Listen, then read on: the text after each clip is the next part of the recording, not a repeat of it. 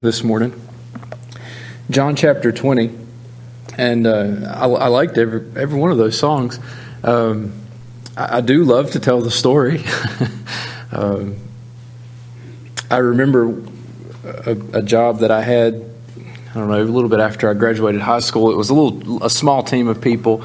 Uh, there were about four of us, and three of us worked at a time. You know, we kind of rotated to have days off. And uh, I worked with another guy and uh, a lady one day, and, and she came in one Monday and just, you know, it was after lunch at this point. You know, it wasn't even early in the day. And in conversation, she just said it in passing that she'd got married over the weekend. I mean, just like it was nothing. He said, Hold on, back up. What did you say? And she said, Well, I got married this weekend okay and you you know it's after lunch now and you're just now thinking to mention that to us. We didn't know ahead of time you know we haven't said anything at this point you know. I've forgotten to i might forget to tell you a lot of things. You know i could have a good steak and and not think to tell you about it when i come into work the next monday but you got married and you just said it like it was nothing. You didn't tell anybody? How much more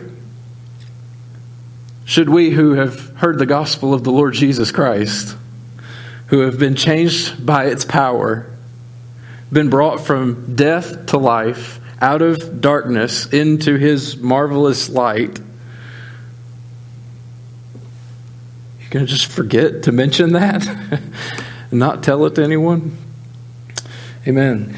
Uh, God doesn't need me. Um, he could just throw some words up in the sky and from a cloud and, and say, repent and believe the gospel. Um, but he chose to carry his message to the world through his church. Amen. Let's not preach the sermon before we read the scripture. John chapter 20, we'll begin reading with verse 11. But Mary stood outside by the tomb weeping. And as she wept, she stooped down and looked into the tomb. And she saw two angels in white sitting, one at the head and the other at the feet where the body of Jesus had lain. Then they said to her, Woman, why are you weeping? She said to them, Because they have taken away my Lord, and I do not know where they have laid him. Now, when she had said this, she turned around and saw Jesus standing there, and did not know that it was Jesus. Jesus said to her, Woman, why are you weeping? Whom are you seeking? She, supposing him to be the gardener, said to him, Sir, if you have carried him away, tell me where you have laid him, and I will take him away. Jesus said to her, Mary. She turned and said to him, Rabboni, which is to say, Teacher. Jesus said to her, Do not cling to me, for I have not yet ascended to my Father. But go to my brethren and say to them, I am ascending to my Father and your Father, to my God and your God. Mary Magdalene came and told the disciples that she had seen the Lord and that he had spoken these things to her. Then, the same day at evening, being the first day of the week, when the doors were shut and the disciples, uh, where the di- disciples were assembled, for fear of the Jews, Jesus came and stood in the midst and said to them, Peace be with you. When he had said this, he showed them his hands and his side. Then the disciples were glad when they saw the Lord. So Jesus said to them again, Peace to you. As the Father has sent me, I also send you. And when he had said this, he breathed on them and said to them, Receive the Holy Spirit. If you forgive the sins of any, they are forgiven them. If you retain the sins of any, they are retained. Would you pray with me again? Lord, we do thank you for your word and that we do have the opportunity week after week to tell the story. Because this isn't just a story, it is life changing good news. Lord, I thank you for the change that you've made in so many of us, that you have saved us, that we have seen you, we have heard your voice. Lord, I pray for those who have not yet heard your voice, who have not yet believed in you. May they believe today. And may we who have heard and seen not be content to simply rejoice in what we have heard and seen, but to turn and tell this lost world about Jesus who died and rose again. And it is in His name that I pray. Amen. we are nearing the end of John's Gospel. We've spent we spent months considering Jesus' teachings in the upper room. He tried to prepare them and warn them of all that was about to take place, what was about to happen. Then he was arrested, tried, beaten, mocked, and crucified. They saw him die. John gave his own testimony. He said, The one who has seen this, who gives this testimony, knows that what he is saying is true. I have borne witness. I've seen it with my own eyes. Jesus Christ died. We saw when Joseph and Nicodemus came and carried him off to the tomb and buried him. But now, the first day of the week has come. Mary and some other women have come to the tomb. John only tells us about Mary Magdalene. But when you look at the other gospels, at this point, the women have come. There's been an earthquake. The soldiers have fallen down as dead men and run back home. The stone is rolled away. They've seen angels. Mary ran and told the other disciples, They have taken away the Lord from the tomb. That was her first instinct. Her first intuition was someone has stolen his body. She ran and told the disciples, Peter and John, they ran to check out the scene. John got there first, but he didn't go in. Peter got there just after him and never stopped, just ran right into the tomb. And it was empty. The grave clothes were there. Grave robbers wouldn't have taken the time to undress the body and search it for valuables then. They would have just stolen the body and done it later. But even if they had, if they knew they wouldn't be caught and they did take the time to do it, then why would they fold the napkin and set it in a place by itself?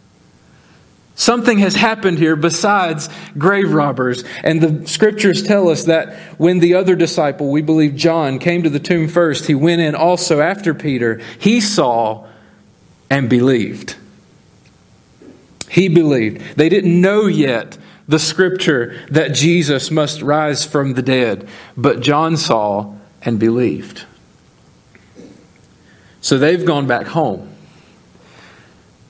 Where we pick up today, Mary Magdalene has come back to the tomb. She's there alone, presumably. She stood outside the tomb weeping. She's still convinced it's been a robbery. She's looking for the body of Jesus. She stoops down and looks into the tomb. She's already been there. She knows he's not there. It's kind of like uh, a silly analogy, but when you lose the remote, right? You, you, the first place you look is where it should be, right? On the table or, you know, shoved under the cushion or something, you know, its proper place. And you look all around, you, you go and look in every room of the house, you check the kids' toy basket, you, you're opening all the cabinet doors. Where could it have been carried off by this wonderful 10 month old who likes to take things and drool all over them and hide them? And then you come back after all that time and you look in the first place that, that you started, just thinking that maybe it appeared while you had been gone and looking elsewhere. But it's still not there. Mary has seen that the body is gone from the tomb. She left to go tell the disciples. She doesn't know where Jesus is, but she comes back and she looks in again. Just maybe, just maybe, he's in there. She saw more than just the body of Jesus. She, she didn't see that at all. She saw two angels in white sitting, one at the head and the other at the feet, where the body of Jesus had lain.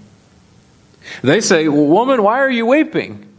And we've talked about this before. That wasn't a disrespectful, you know, hey, lady. It was, it was like, ma'am, ma'am, why are you weeping? She said, Because they've taken away my Lord. I do not know where they've laid him. She's convinced. When she said this, verse 14, she turned around and saw Jesus standing there and knew not that it was Jesus. Maybe it was the blur from the tears in her eyes. Maybe she was just so emotionally distraught that she couldn't think straight. She just didn't recognize him. I mean, after all, she was expecting him to be dead. But she never once budges from what she believes to be true. Somebody has stolen the body of Jesus. She came to the tomb, his body is gone. Someone must have stolen him. The grave clothes are there, the napkin is folded. Oh, somebody must have stolen him. Angels show up. What's it going to take? Angels show up and they say he's not here. Or why are you weeping? She says they've stolen his body. Jesus himself walks up and says, Woman, why are you weeping? Whom are you seeking? She says, Do you have him?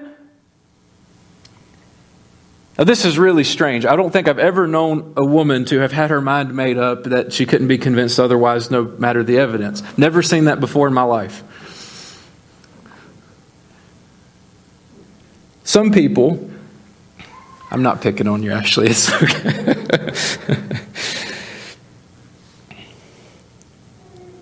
Some people will say that, well, Jesus' body was stolen, but the disciples knew that Jesus had told them that he would rise. And so, whenever they came to the tomb, their pre understanding, their expectation was that he would be risen. And so, even though something else happened to the body, even though someone probably stole the body, they were fully convinced that he had risen from the dead.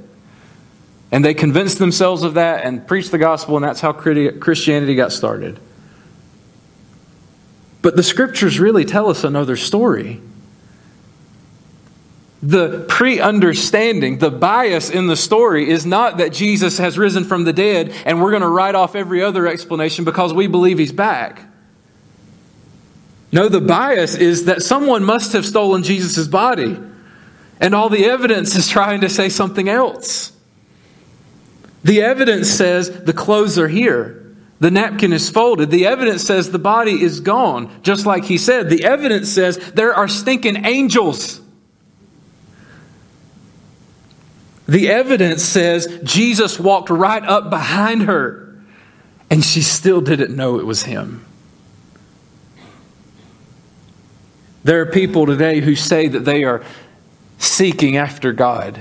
You know, I would believe the scriptures. I, am a seeker. I'm looking for Jesus, and if I'm ever fully convinced, I, I will believe. If I would ever see just enough evidence, I would become a Christian. But in reality, the human mind is made up against God. The posture of the human heart is not to believe what God has said. And even with all the evidence, just like Mary, you, there is never going to be enough evidence to fully convince you. There will always be a yeah, but. Jesus himself walks up to her, says, Woman, why are you weeping? Whom are you seeking? And she just thought he was the gardener, it's the landscaping guy. She says, Sir, if you've carried him away, tell me where he is. I'll take him.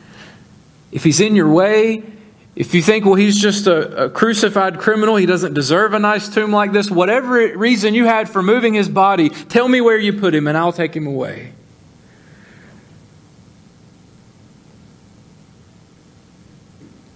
Even in her seeking Jesus, she expected him to be dead, and Jesus exceeded her expectations. Whatever we may be seeking God for, He will always do exceedingly abundantly more than we could ever ask or think. She would have been satisfied just to find the dead body of Jesus in the tomb. That would have satisfied her. She would have been happy to know that his body was at rest. But God did something even greater than that. Jesus was alive.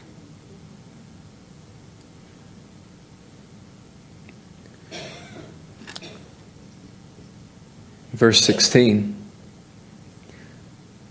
Jesus said to her, Mary. That was all it took. She recognized his voice. She had heard him call her name before. It was a familiar sound. He said, Mary. And she turned and said, Teacher. And apparently she embraced him. She either hugged him or fell at his feet and took hold of his ankles, even. He came to her personally. He called her by name. Jesus said 10 chapters ago, John chapter 10, he said, My sheep know my voice. They hear me and they follow me. People may say they're seeking Jesus. They may say that they're looking for evidence. But what will really convince a person, what really opens the eyes of the blind, what really brings the spiritually dead back to life is when Jesus personally and individually calls someone's name. Lazarus was dead in the tomb in chapter 11. Jesus comes, he weeps, he says, Move the stone. They say, No, he stinks. He said, Move the stone. They moved it. And he didn't just say, Come forth. Some have suggested that if all he had said was, Come forth, every dead person in the cemetery would have walked out. But he said, Lazarus, come out. And he who had been dead came alive. Jesus came to Mary. He called her by name, and the one who was fully convinced that he was dead, there was no way he was alive, someone had taken his body, instantly believed and knew who he was. Salvation is a personal work of God. Jesus came to seek and to save the lost. He knows his sheep by name. And many of you can give testimony to the day that He called your name.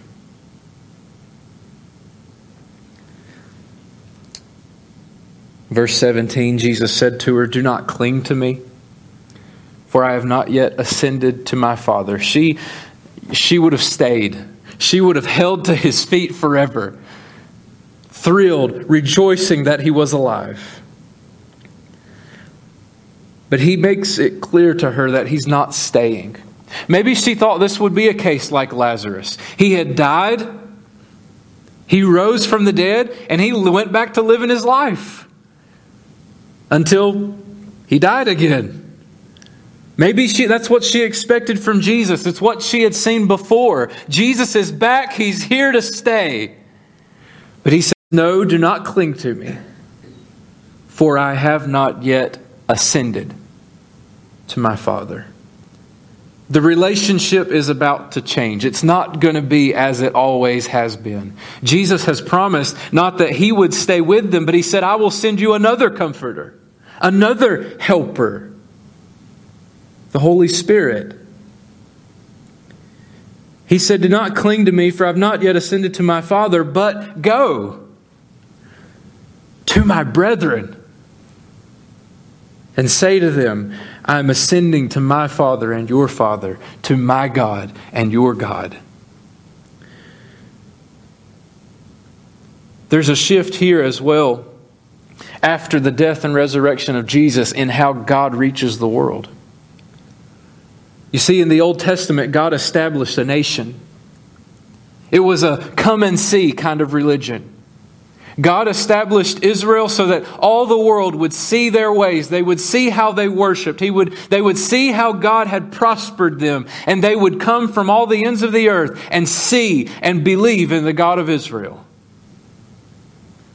But after the death and resurrection of Jesus, God is no longer reaching the world through a come and see kind of religion. There's a change. Now the command is not come and see, but it's go and tell. There is no single nation on the earth that has possession of God, and we must go to that nation and see how they worship so that we can know God. No, now God has given His word, and He's given a command to go out and reach the world. Do not cling to me, but go to my brethren, my brothers. He calls them His brothers. Think about the last time they saw Jesus. They abandoned him. One denied him. One cursed his name, but they all left him. Jesus comes back and says, Go tell my brothers that I'm ascending to my Father. And not just my Father, but my Father and your Father my God and your God. You see, there's a new relationship with God and with Christ after the death and resurrection of Jesus. Now, all who believe in him, all who have been called by his name, can call Jesus Christ their brother. You, if you have believed, if you have been born again, your brother is none other than the Lord Jesus Christ. Not only is he your brother, but he says, I ascend to my Father and your Father. It was a, a, a novel thing. It was a, a, a, crazy, astounding concept when Jesus came and prayed what we call the Lord's Prayer and said, Pray like this Our Father who art in heaven. That was the problem they had with Jesus. He claimed God to be his own father. You can't do that. He's just, he's just God. He's out there. He's other than us. He's separate from us. We can't have that kind of close relationship to him. And they were right. Before Jesus, you couldn't. But now that he has come, sinful man has been reconciled back to God. Jesus took our sin and our punishment on the cross. Now we've been redeemed, we've been washed, we've been made clean, we're set free. And now we don't come to Him and just call Him God. We can say, My Father. Just as much as Jesus can call him Father, now you, a brother, Jesus as your brother, can call him your Father. Through the death and resurrection, He is our Father. He is my Father. And Christ is my brother. That's Mary's message that she brings to the disciples. Verse 18 Mary Magdalene came and told the disciples that she had seen the Lord, that He had spoken these things to her. That's the message we take to the world. There is reconciliation between man and God. You can have a relationship with God the Father in heaven. You can call him your own. That's the message we proclaim. She said, I've seen the Lord. And he says he's going back to his father and your father.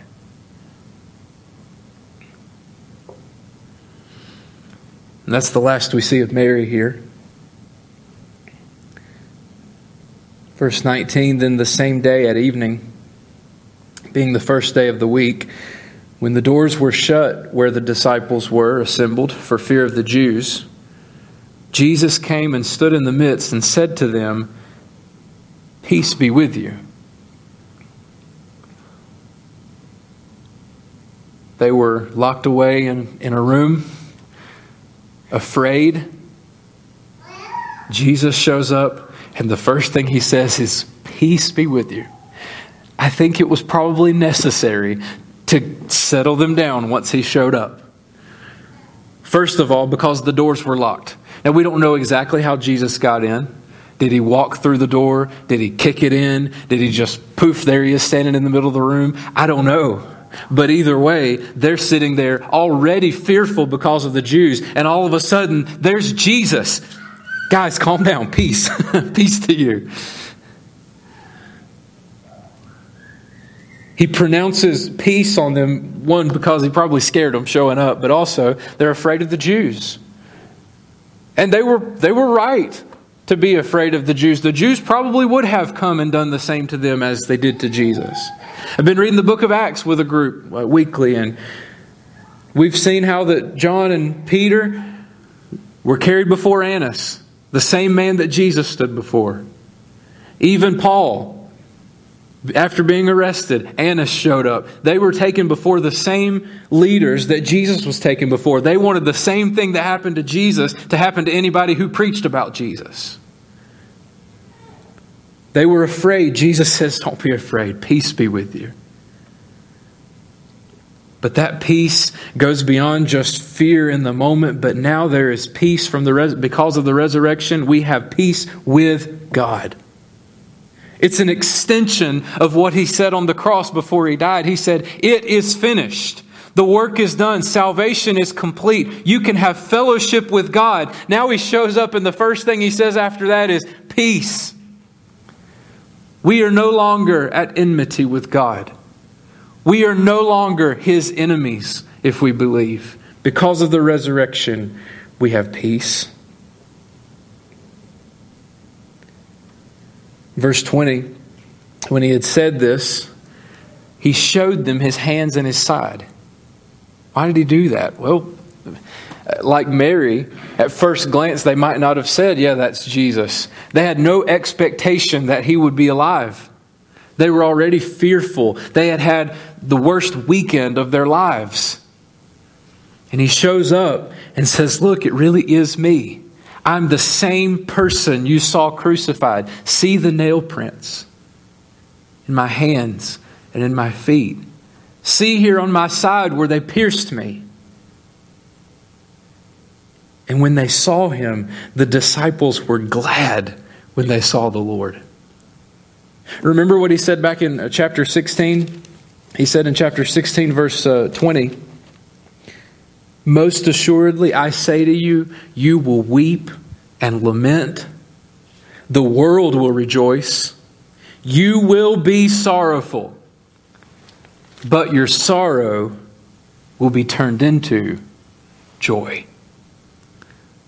Here they are in this room, afraid. As far as they know, Jesus is still dead. He shows up. They see the, the scars in his hands, his feet, and his side and they rejoice. Surely that sorrow was turned into joy. So Jesus said to them again, Peace to you. And out of this peace comes a command. He says, As the Father has sent me, I send you. The first peace to you was to calm their fears, to let them know that everything was okay. What they thought had been so bad turned out to actually be really good. The best thing they could ever ask for. That now they have peace with God. But now he pronounces peace on them again. And out of this peace comes a commission, comes a command. Just as the Father sent me, so I send you. Jesus has said it all along why he came. He came to reveal the truth about God.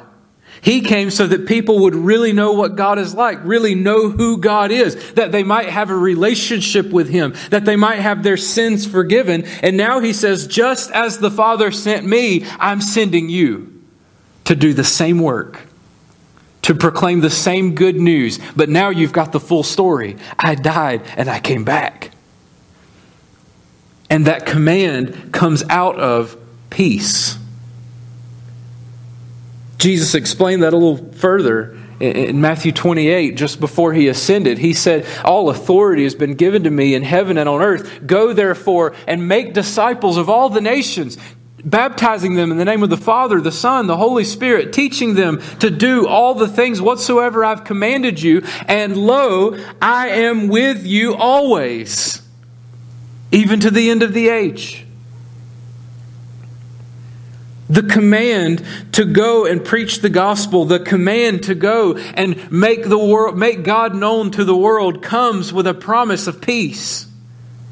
It comes with a promise of the presence of God. Jesus told them even back in chapter 17. He said, My peace I leave with you. He promised to give them the Holy Spirit, that He would always be with them. And certainly today, as we go and proclaim, we have His peace. You don't have to be afraid to share the gospel. God Himself is with you. He said, I'm with you always to the very end. And as far as I can tell, the end has not come yet. He is still with us. So we proclaim the gospel. Verse 22, he had said this, he breathed on them, he said, Receive the Holy Spirit. This is a, a pledge, a promise. We know that 40 days after this, after Jesus had ascended and they were waiting for him again in a room, the Holy Spirit came and they were given power to proclaim the gospel, and they went all over the world. You are here 2,000 years later on the opposite side of the globe because the Holy Spirit gave these men boldness and power to preach about the death and resurrection of Jesus. He said, Receive the Holy Spirit. And they did. And so have you. He is with you. And do you think the power that he gave them to preach is any more than the power he can give you to proclaim? Do you think that he's any less capable now of giving you boldness to open your mouth and share the gospel than he did to Peter, who had denied him to a servant girl? It's the same Holy Spirit, the same power that is at work in us, and we preach the same message.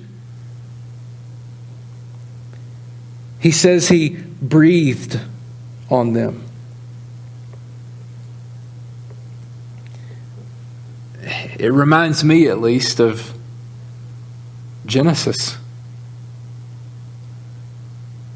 God has this creation animals and plants everywhere. And he says, Let us make man in our image. So he forms a man out of the dust of the ground. It's just a form, it's just dust, it's just a body. No life in it. And God does something that He didn't do with any other creation. He didn't do this with the animals, He didn't do it with the plants, He didn't do it with a bug, He didn't do it with anything. He takes this lump of dust, this pile of dirt that He's just formed into a man, and the Bible says that He breathed into him. He breathed life into man. You are made in God's image. You exist, the being that you are, because God breathed life into man. But even greater than that, to those who have believed, He has breathed into us not just physical life, but He has breathed into us spiritual life. He has given us the Holy Spirit. We have the life of God in us. Remember Ezekiel. When he came to the valley of dry bones. There's an old dead army laying there in the valley, bones scattered.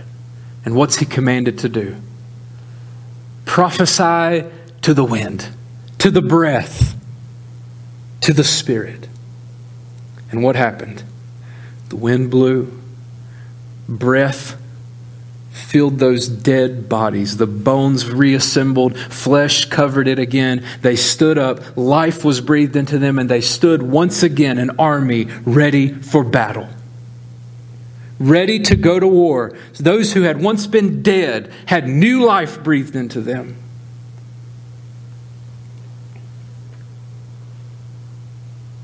The reason I think that there is so much apathy complacency in the church is because we have forgotten that we are at war.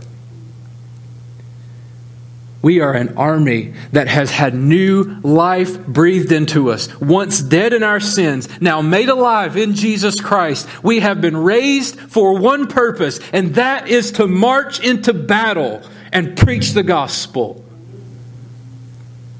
Life is war. The work of missions is war. Spiritual forces stand against us. The world stands against us, but we are to put on the whole armor of God to stand firm against the attacks of Satan and to preach the good news that Jesus died for sins and rose from the dead and he's coming again. That is what we have been called to do. That is the life that God has given us. He breathed on them. He said, Receive the Holy Spirit. And the same breath of God has been given to you if you are saved.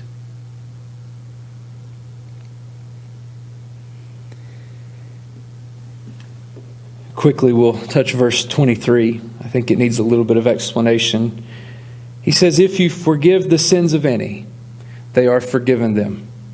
If you retain the sins of any, they are retained. And that's a misunderstood verse by some. I think the closest thing we have to a parallel uh, is when Jesus asked the disciples, Who do you say that I am? Peter says, You're the Christ, the Son of the living God. He says, You're exactly right, Peter. God's revealed it to you. On this rock I'll build my church. The gates of hell won't stand against it. And then he says, I've given you the keys of the kingdom of heaven.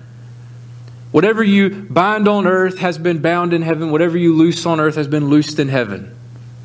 And then in chapter 18 of, of Matthew, he, he comes in as giving instructions for basically discipline in the church.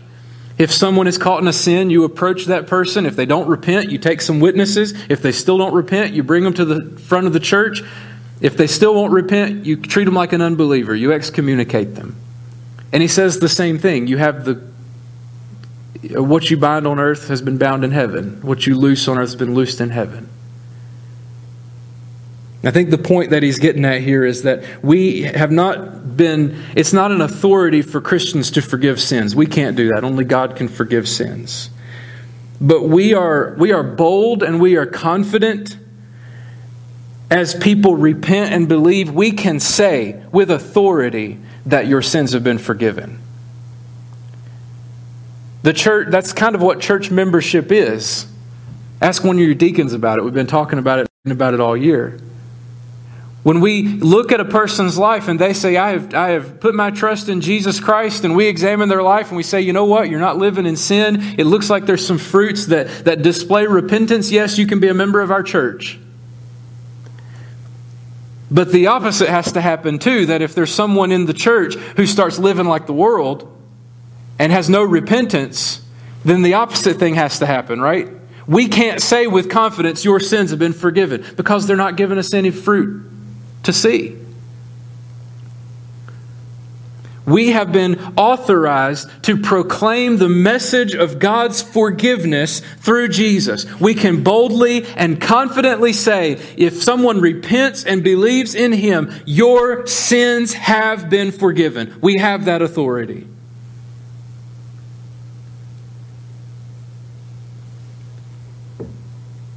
We take the world the message of forgiveness.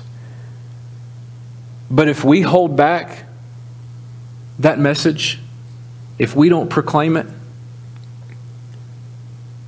it's just like we're retaining the sins of unbelievers. If we don't take the message, how will they believe? How will they hear unless they have a preacher, Paul says.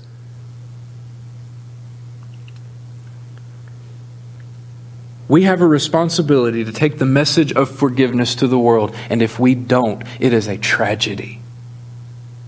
We withhold the treasure of God from a world who's in desperate need of it. We have been authorized as the church to do one thing. Jesus said, All authority on heaven and earth is given to me. Therefore, this is the one single, the only thing that we have been authorized to do. Go and make disciples, baptize and teach. We have one job. We have seen the risen Christ, not physically. We've seen the witness of John and Matthew and Luke and Mark and Paul. We've heard the witness of those whose lives have been changed by the power of this message. And we ourselves who have believed have experienced that change. In a sense, you can say, we have seen.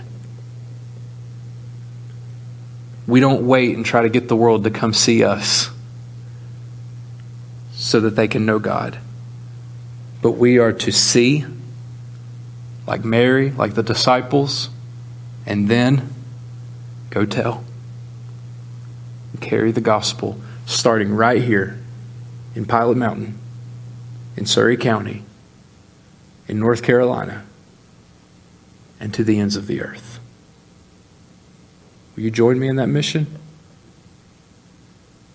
Stand and let's pray.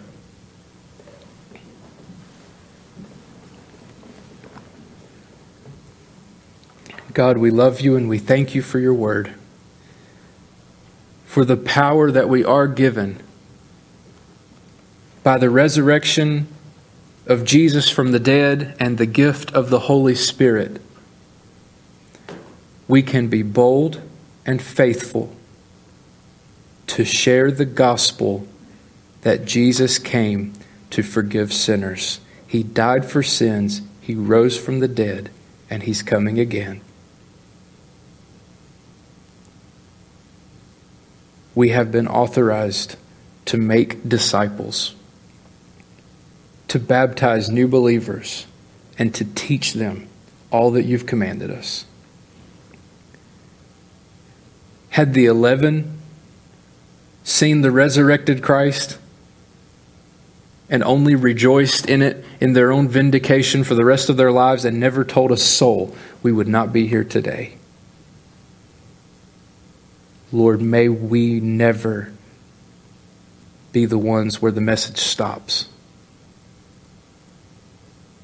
But may we faithfully and boldly proclaim that Christ is risen and offers forgiveness. In Jesus' name, amen.